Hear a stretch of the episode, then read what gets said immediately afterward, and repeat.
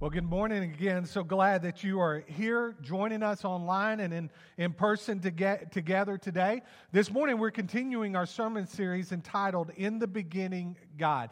As we've done over the past couple of weeks, let's read Genesis one one together. In the beginning, God created the heavens and the earth. Over the past couple of weeks, we have study the importance of recognizing that everything begins with God. As the Lord declares in Revelation one, verse eight, He said, I am the Alpha and the Omega, says the Lord God, who is and who was and who is to come, the Almighty. God is the beginning and the end. He is the Alpha and the Omega. You and I can't walk through the book of beginnings and origins without first beginning with our Creator, God. And that's what we've looked at over the past couple of weeks, and that's what we're going to continue to look at this morning. God's Word makes it clear. God is, God was, and God always will be. Last week, we began to walk through the different days of creation. First, we looked at a couple of um, man-made theories that have come to help try to reconcile God's Word with science. We looked at the gap theory. We looked at the day-age theory. And while both of those sound like good theories, there is no evidence in God's Word that either one of those is true. Then we began looking at the different days of creation. We looked at the first four days of creation. Day one, light was created and divided from darkness. On day two, the waters were divided. On day three, the land was divided from the sea, and vegetation was created. Then on day four, the sun, moon, and the stars were created. Now this morning, we are going to begin looking at the beginning of animal life, as well as at the pinnacle of God's creation, humanity, man and woman. We know that God created everything for His pleasure, for His people, and for His praise. Our message... Our, and His praise. Our message point this morning is this: God is the majestic creator of all life. God created all life. Despite what we've been taught, life did not evolve from goo to you. It did not start fourteen point five billion years ago with a great explosion from a small singularity of infinite denseness and heat. Life began when God spoke life into existence. Notice our first point this morning is this. Day five, God created the creatures of the sea and the birds of the air. Let's begin reading together. We're going to read um, Genesis chapter one, um, finish the chapter um, this morning, but we'll look at verses twenty through thirty-one together and kind of just walk through these verses as we get to each point and subpoint. But we're going to look at the first three verses To, to begin with, our first four here, twenty through twenty-three. And God said, let the water swarm with swarms of living creatures, and let birds fly above the earth across the expanse of the heavens. So God created the great sea creatures and every living creature that moves, with which the waters swarm according to their kinds, and every winged bird according to its kind. And God saw that it was good. And God blessed them, saying, be fruitful and multiply, and fill the waters in the seas, and let the birds multiply on the earth.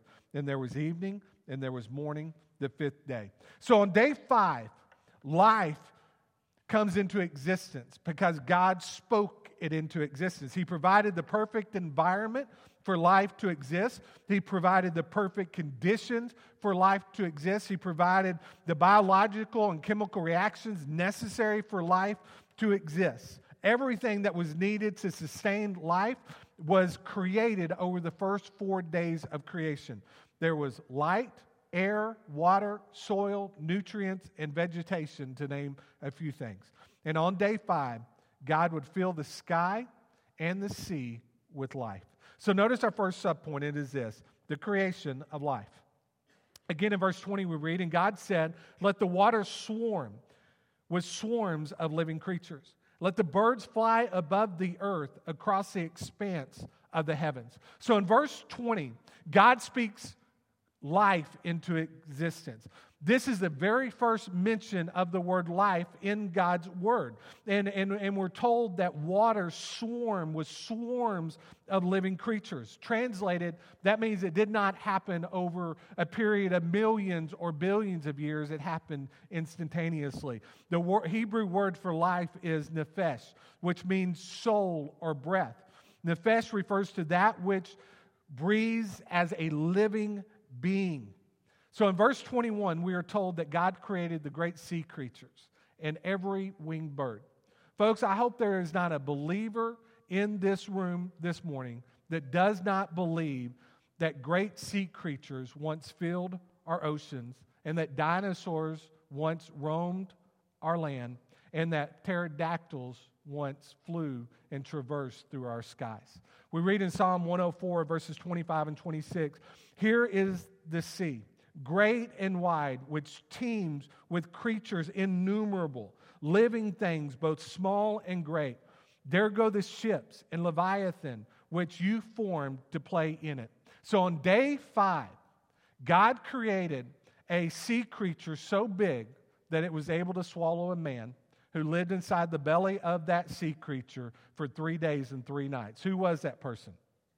Jonah. We don't know what that sea creature was. Most people speculate that it was probably a whale. Um, there's a couple of marine biologists out of San Diego that says that it's probably a great white shark that swallowed Jonah. We don't know, but what we do know is we do know that this is a true story because it's found in God's Word. When I was a student pastor at First Baptist Church of Wiley, there was a Bible class that was taught At, at on, on Wiley High School. That was the only high school back in those days, so that tells you how old I am right there.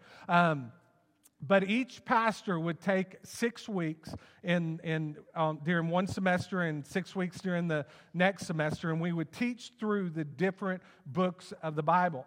And, and there was a lady that went before me, and she taught through some of the minor prophets, and she taught the class about Jonah.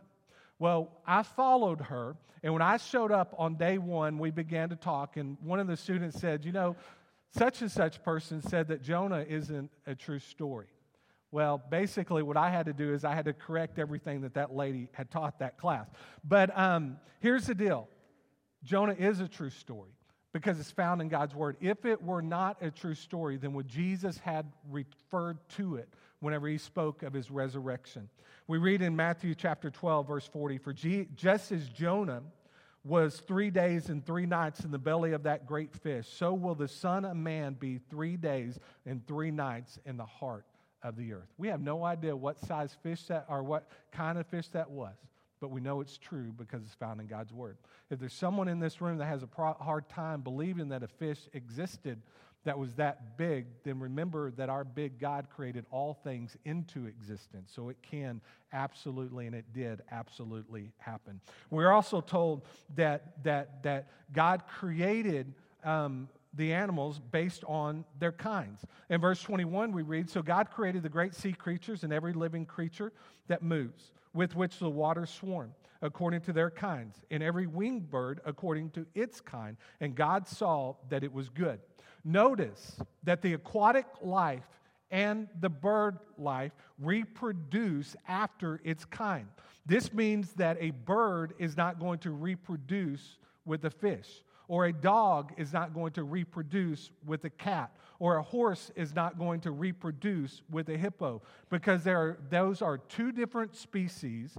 Their chromosomes do not match up. In fact, we read last week in Genesis one eleven, and God said, "Let the earth sprout vegetation, plants yielding seed, and fruit trees bearing fruit in which is their seed, each according to its kind on the earth." And it was so. Even plant life has reproductive boundaries. We Paul wrote in First Corinthians fifteen, "But God gives it a body, and as he has chosen into each kind of seed its own body. For not all flesh is the same, but there is one kind for humans, another for animals, another for birds, and another for fish." An evolutionist would tell you that you went from a blob to you. But God's Word clearly tells us that God created species based upon their kind and gave species reproductive boundaries. Notice next, creation is called to multiply. In verse twenty-two and twenty-three, we're reading, God blessed them, saying, be fruitful and multiply, and fill the waters in the seas, and let birds multiply on the earth. And there was evening, and there was morning the fifth day. So what did God do here? He, God blessed his creation, and he instructed his creation to multiply. So he instructed the animals within the sea and the birds of the air to multiply and to reproduce. You remember last week we walked, as we walked through day four, kind of wrapped up that message. We talked about how God created the sun, the moon, and the stars. The Milky Way contains about one hundred billion stars. It is one of between one hundred and two hundred billion known galaxies. Some of those galaxies contain a handful of millions of stars, up to trillions of stars. Last week I said the largest galaxy discovered to date was I C eleven oh one, and it is thought to contain over one hundred trillion stars. Yesterday, as I was just kind of, um, you know, just kind of looking over the message and just, um, just kind of trying to fine-tune some things, I came across a website that indicated this past week that there was another galaxy discovered by the name of Alciunus, and it is one hundred sixty times larger than our Milky Way. It is four times larger than the largest known galaxy at the time, I C eleven oh one. Remember, in Psalm one forty-seven, we are told that our great God, who spoke each of the trillions of stars into existence, knows each of them by name.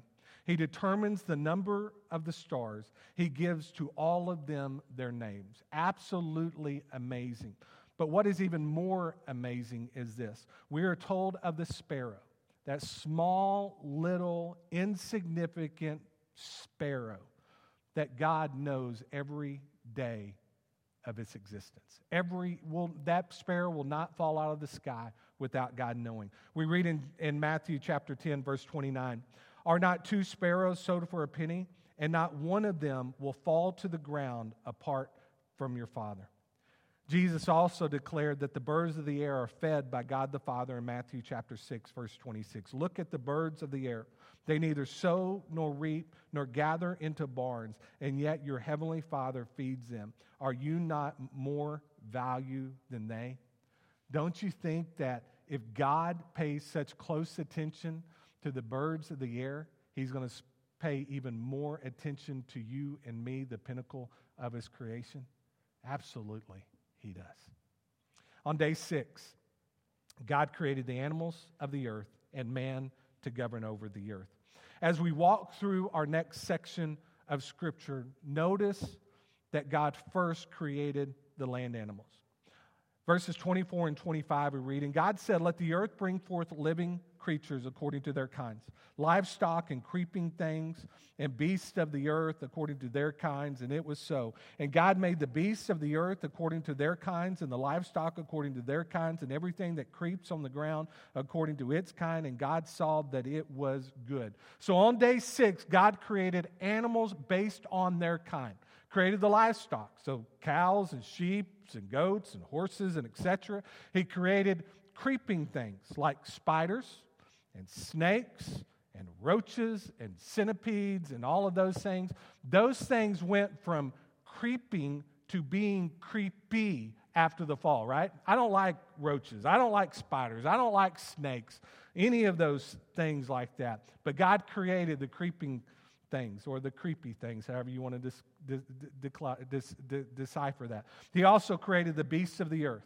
The elephants, the hippos, the giraffes, the woolly mammoths, the dinosaur class, the sauropods. Now, we already looked at the great sea creatures, and now we are told that God created the beasts of the earth. I want to read to you from one commentary. Henry M. Morris, um, speaking of, of, of day five and day six, wrote this. The first animals specifically mentioned as the product of this act of creation were the great whales, or great sea monsters. as most translations render the Hebrew word tannin. It is significant, however, that this same word is most frequently translated dragon. Evidently, the term includes all large sea creatures, even the monsters of the past that are now extinct. Even though the Bible doesn't speak about dinosaurs, that does not mean that dinosaurs did not once roam the earth. There's been a lot of believers over the course of, of human history that, that, does not, that do not believe in dinosaurs. Well, we have fossil evidence that prove that dinosaurs once roamed this earth, right? And, and we're We're told not only that dinosaurs roam this earth, we know that by science, but Scripture says this describes these these these dinosaurs or tannin or whatever as beasts or dragons, as behemoths, Leviathan. In Job chapter forty, verses fifteen through eighteen, we read, "Behold, behemoth, which I made as I made you. He eats grass like an ox. Behold his strength in his loins, and his power in the muscles of his belly. He makes his tail stiff like a cedar. The sinews of his thighs are knit together. His bones are tubes of bronze. His limbs like bars of iron." What does that sound like? Sounds like a dinosaur, doesn't it? We're also told in Job forty-one, we read, "Can you draw out Leviathan with a fishhook, or press down his tongue with a cord? Can you put a rope in his nose, or pierce his jaw with a hook? Can you fill his skin with harpoons, or his head with fishing spears? Lay your hands on him. Remember the battle. You will not do it again. Behold, the hope of a man is false. He is laid low even in the sight of him. No one is so fierce that he dares to stir him up. Who then is he who can stand before him?" The description of, of, of, of this Leviathan or these beasts kind of remind me of the movie franchise Jurassic Park. How many of you like Jurassic Park? I love watching Jurassic Park. I love, I love watching those dinosaurs, not, not so much what they do to people, but just the grandeur of them as Hollywood has reproduced them for, for our enjoyment. But when God created dinosaurs, we need to remember that they were grand in appearance, but they were as gentle as a lamb, weren't they? It was not until after the fall that all of creation suffered and changed. You know why God created animals? He created them for His pleasure, for His praise, and for His people. Animals were created on day five and six, not as a source of food, but as a source of enjoyment for Adam and Eve and God's creation. However, after the fall, that would change. Many animals became carnivores, as did man. Does that mean that, mean that animals no longer bring pleasure to us? Of course they still do, right? Um, like many of you, my family, we've got some animals. We've got a dog and a cat. Our dog is named Chip. We love Chip. Chip is not the smartest dog in the world. Okay, if you've ever been to our house, you know that he barks like he's some ferocious wolf when you knock on the door. But when you walk in our house, man, he's going to love on you for, for however long that you were there. But we have Chip because he brings great joy and companionship and pleasure to our family. We also have a cat. I have no idea why we have a cat. Danny would tell you because you bought the cat, which I did. But all that cat does is bring destruction to our house, not pleasure. Some of you are cat lovers, and God bless you, okay? Um, you can you can, you can keep your cat, okay? Um, so we know that, that God created animal life. Okay, now not, let's look at the pinnacle of His creation. God created man in His image. In verses twenty-six and twenty-seven, we read, "Then God said, let us make man in our image, after our likeness, and let them have dominion over the fish of the sea, and over the birds of the heavens, and over the livestock, and over the all the earth, and over every creeping thing that creeps on the earth." So God created man in His own image. In the image of God, He created him. Male and female, He created them. So when God created man, did you notice what He says here? He says, let us make man in our image. We're reminded here that the Father, the Son, and the Holy Spirit all played a role in creation. The name for God in Genesis one one, as we looked at a couple of weeks ago, is Elohim. And this word literally means, this name given to our God is not means not just one, but He is more than one. You and I were created in the image of God. And only man and woman are created in the image of God. No other created being is able to enjoy that classification as we are. Animals um, are not, sea creatures we're not, the birds of the air we're not, only you and me, only man and woman. What does it mean that we have been created in the image of God? Well, it means this. You and I have the ability, like God, to think, to reason, to have conversations. We can build things. I mean, think about some of the great things that we have built over, you know, humanity's existence. Um, the pyramids, large buildings. We can create computers and write code. We can write music, play instruments, or some of you can, and we can paint and sculpt. As humans, we have the ability to construct beautiful things, and we have the ability to love really well. But we also, because of the fall and the presence of sin, we can hate, we can destroy, we can wage war, and we can kill, can't we? We have the ability to do great things, but we also have the ability to do destructive things because of the fall. Notice um, next we see God's command to man. We read in verses twenty-seven and twenty-eight. So God created man in his own image. In the image of God, he created him. Male and female, he created them. And God blessed them. And God said to them, be fruitful and multiply and fill the earth and subdue it. And have dominion over the fish of the sea and over the birds of the heavens and over the living things that move on the earth. God created the sexes on day six. He created man and he created woman. The first two of God's creation we know are Adam and Eve. They would become the parents of all living, right? God create, commanded them to multiply and to fill the earth. This was God's original intent, intent for the sexes, and this is still his intent today. Despite what Hollywood and others say, even some preachers, some churches, and some denominations that have come to embrace homosexuality as the cultural norm, God's word makes it clear that it is not normal, and it was not God's design for humanity. Homosexuality is a product of the fall. It was not what God intended, nor is it what God blessed or blesses. It is something that has been birthed from a sinful place, and its endorsement is equally sinful.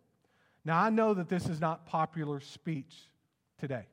I know that you're not going to hear this a lot from our pulpits today. But this is what God's word makes clear. He created man and woman, and he commanded man and woman to reproduce, right? Does that mean that we are to cast stones at those who practice homosexuality or at those who are gender confused? Absolutely not. If you do that, then shame on you. We are called to demonstrate the love of Christ to all people, regardless of who they are or how they identify. Jesus did not cast stones at the woman caught in adultery, did he? He told her to go and sin no more. You and I are not to cast stones. We're to point people to Jesus and let the Spirit of God reveal the truth about sexuality as found and determined in God's Word, not as determined by man, not as determined by our government, but as determined, found, based on God's Word. We're going to spend some time talking about marriage and talking about um, the fall and, and, and such in the coming weeks. But what we're told here is that God told both Adam and Eve to multiply and to fill the earth. Biologically, this can only be accomplished between one man and one woman. In closing this morning, God gives man dominion over creation. And we read here in verses twenty-eight through thirty-one, and God said to them, be fruitful and multiply and fill the earth and subdue it, and have dominion over the fish of the sea and over the birds of the heavens and over every living thing that moves on the earth. And God said, behold, I have given you every plant yielding seed that is on the face of all the earth, and every tree with seed in its fruit. You shall have them for food. and to every beast of the earth, and to every bird of the heavens, and to everything that creeps on the earth, everything that has the breath of life, I have given every green plant for food. And it was so. And God saw everything that he had made, and behold, it was very good. And there was evening, and there was morning the sixth day. So we are called in this passage to not only be fruitful and multiply, but we are called to subdue the earth and to have dominion over the earth, right? Um, over the fish of the sea, over the birds of the heaven, over every living thing that moves. This was a pre-fall mandate that was given to Adam and Eve. He called on them to steward his creation and, and, and his, his, his creatures well. But we know that after the fall, things have kind of gotten a little out of whack. At the conclusion of day six, the Lord did not just say that it was good. He said that it was very good, meaning he looked down at his creation, out of at everything that he had created, especially at you and me, and he said, it is good. Folks, you are good because you have been created by God and you are loved by God. In six days, everything that you and I see today, God created. The heavens and the earth, light was divided from darkness during day one. On day two, the waters were separated. Day three, the land was divided from the sea and vegetation was created. On day four, the sun, moon, and stars were created. On day five, God created the creatures of the sea and the birds of the air. And then on day six, God created the animals of the earth and man to govern over the earth. And remember, of all of God's creation, you are the pinnacle of his creation. In Job thirty-three four, we read, the Spirit of God has made me, and the breath of the Almighty gives me life. God created you, and God breathed into you life. We have been created to know God, and we have been created to make him known. I pray that if you are here this morning and you do not have a relationship with the Lord Jesus Christ, that today you will make the greatest decision that you could ever make. And that is to repent of your sins and to cry out to Jesus to be Lord and Savior of your life. If you're here and you don't know Jesus, I want to invite you this morning to come and make the greatest decision that you could ever make. The Bible says in Romans ten nine that if you would confess with your mouth that Jesus is Lord and believe in your heart that God raised him from the dead, you shall be saved. Do you know Jesus this morning? If you were to die today, do you know where you would spend eternity? The Bible makes it clear that you're going to spend eternity in one of two places, heaven or hell. For those that have entered into a relationship with Jesus, they will spend eternity in heaven. For those that have chosen not to know Jesus, they will spend eternity separated from Jesus in a real place called hell. I'm going to lead us in a time of prayer, and if there is a decision that you want, that you need to make, I want to invite you this morning to come and surrender your life to Jesus. Come and, and say, I, I, I want to be a Christian today, and I would love to share with you more about how you can do that. Let's stand together. I'm going to lead us in a time of prayer, and then I want to invite you to come. Let's pray. Father God, we come before you this morning, again, thanking you for another opportunity to gather in your house to worship you. Father, thank you for your word. Father, thank you for creating and speaking into life all things. But Father, thank you for creating us. Thank you for creating every man, woman, student, and child that's in this room, everyone that's joining us online. Thank you for giving us the breath of life. And with the breath that you have given us, you have given us a yearning to know you. And I pray that if there is someone here in this room this morning that is experiencing a God-shaped void in their life where they are just trying to figure out what life is all about, what their existence is all about, I pray that today, Father God, that you will make yourself known to them and make yourself um, just, just help them to know that you are there so that they can enter into a relationship with you. May today be the day of their salvation. Father, move now during this time of invitation. For it's in Jesus' name we pray. Amen.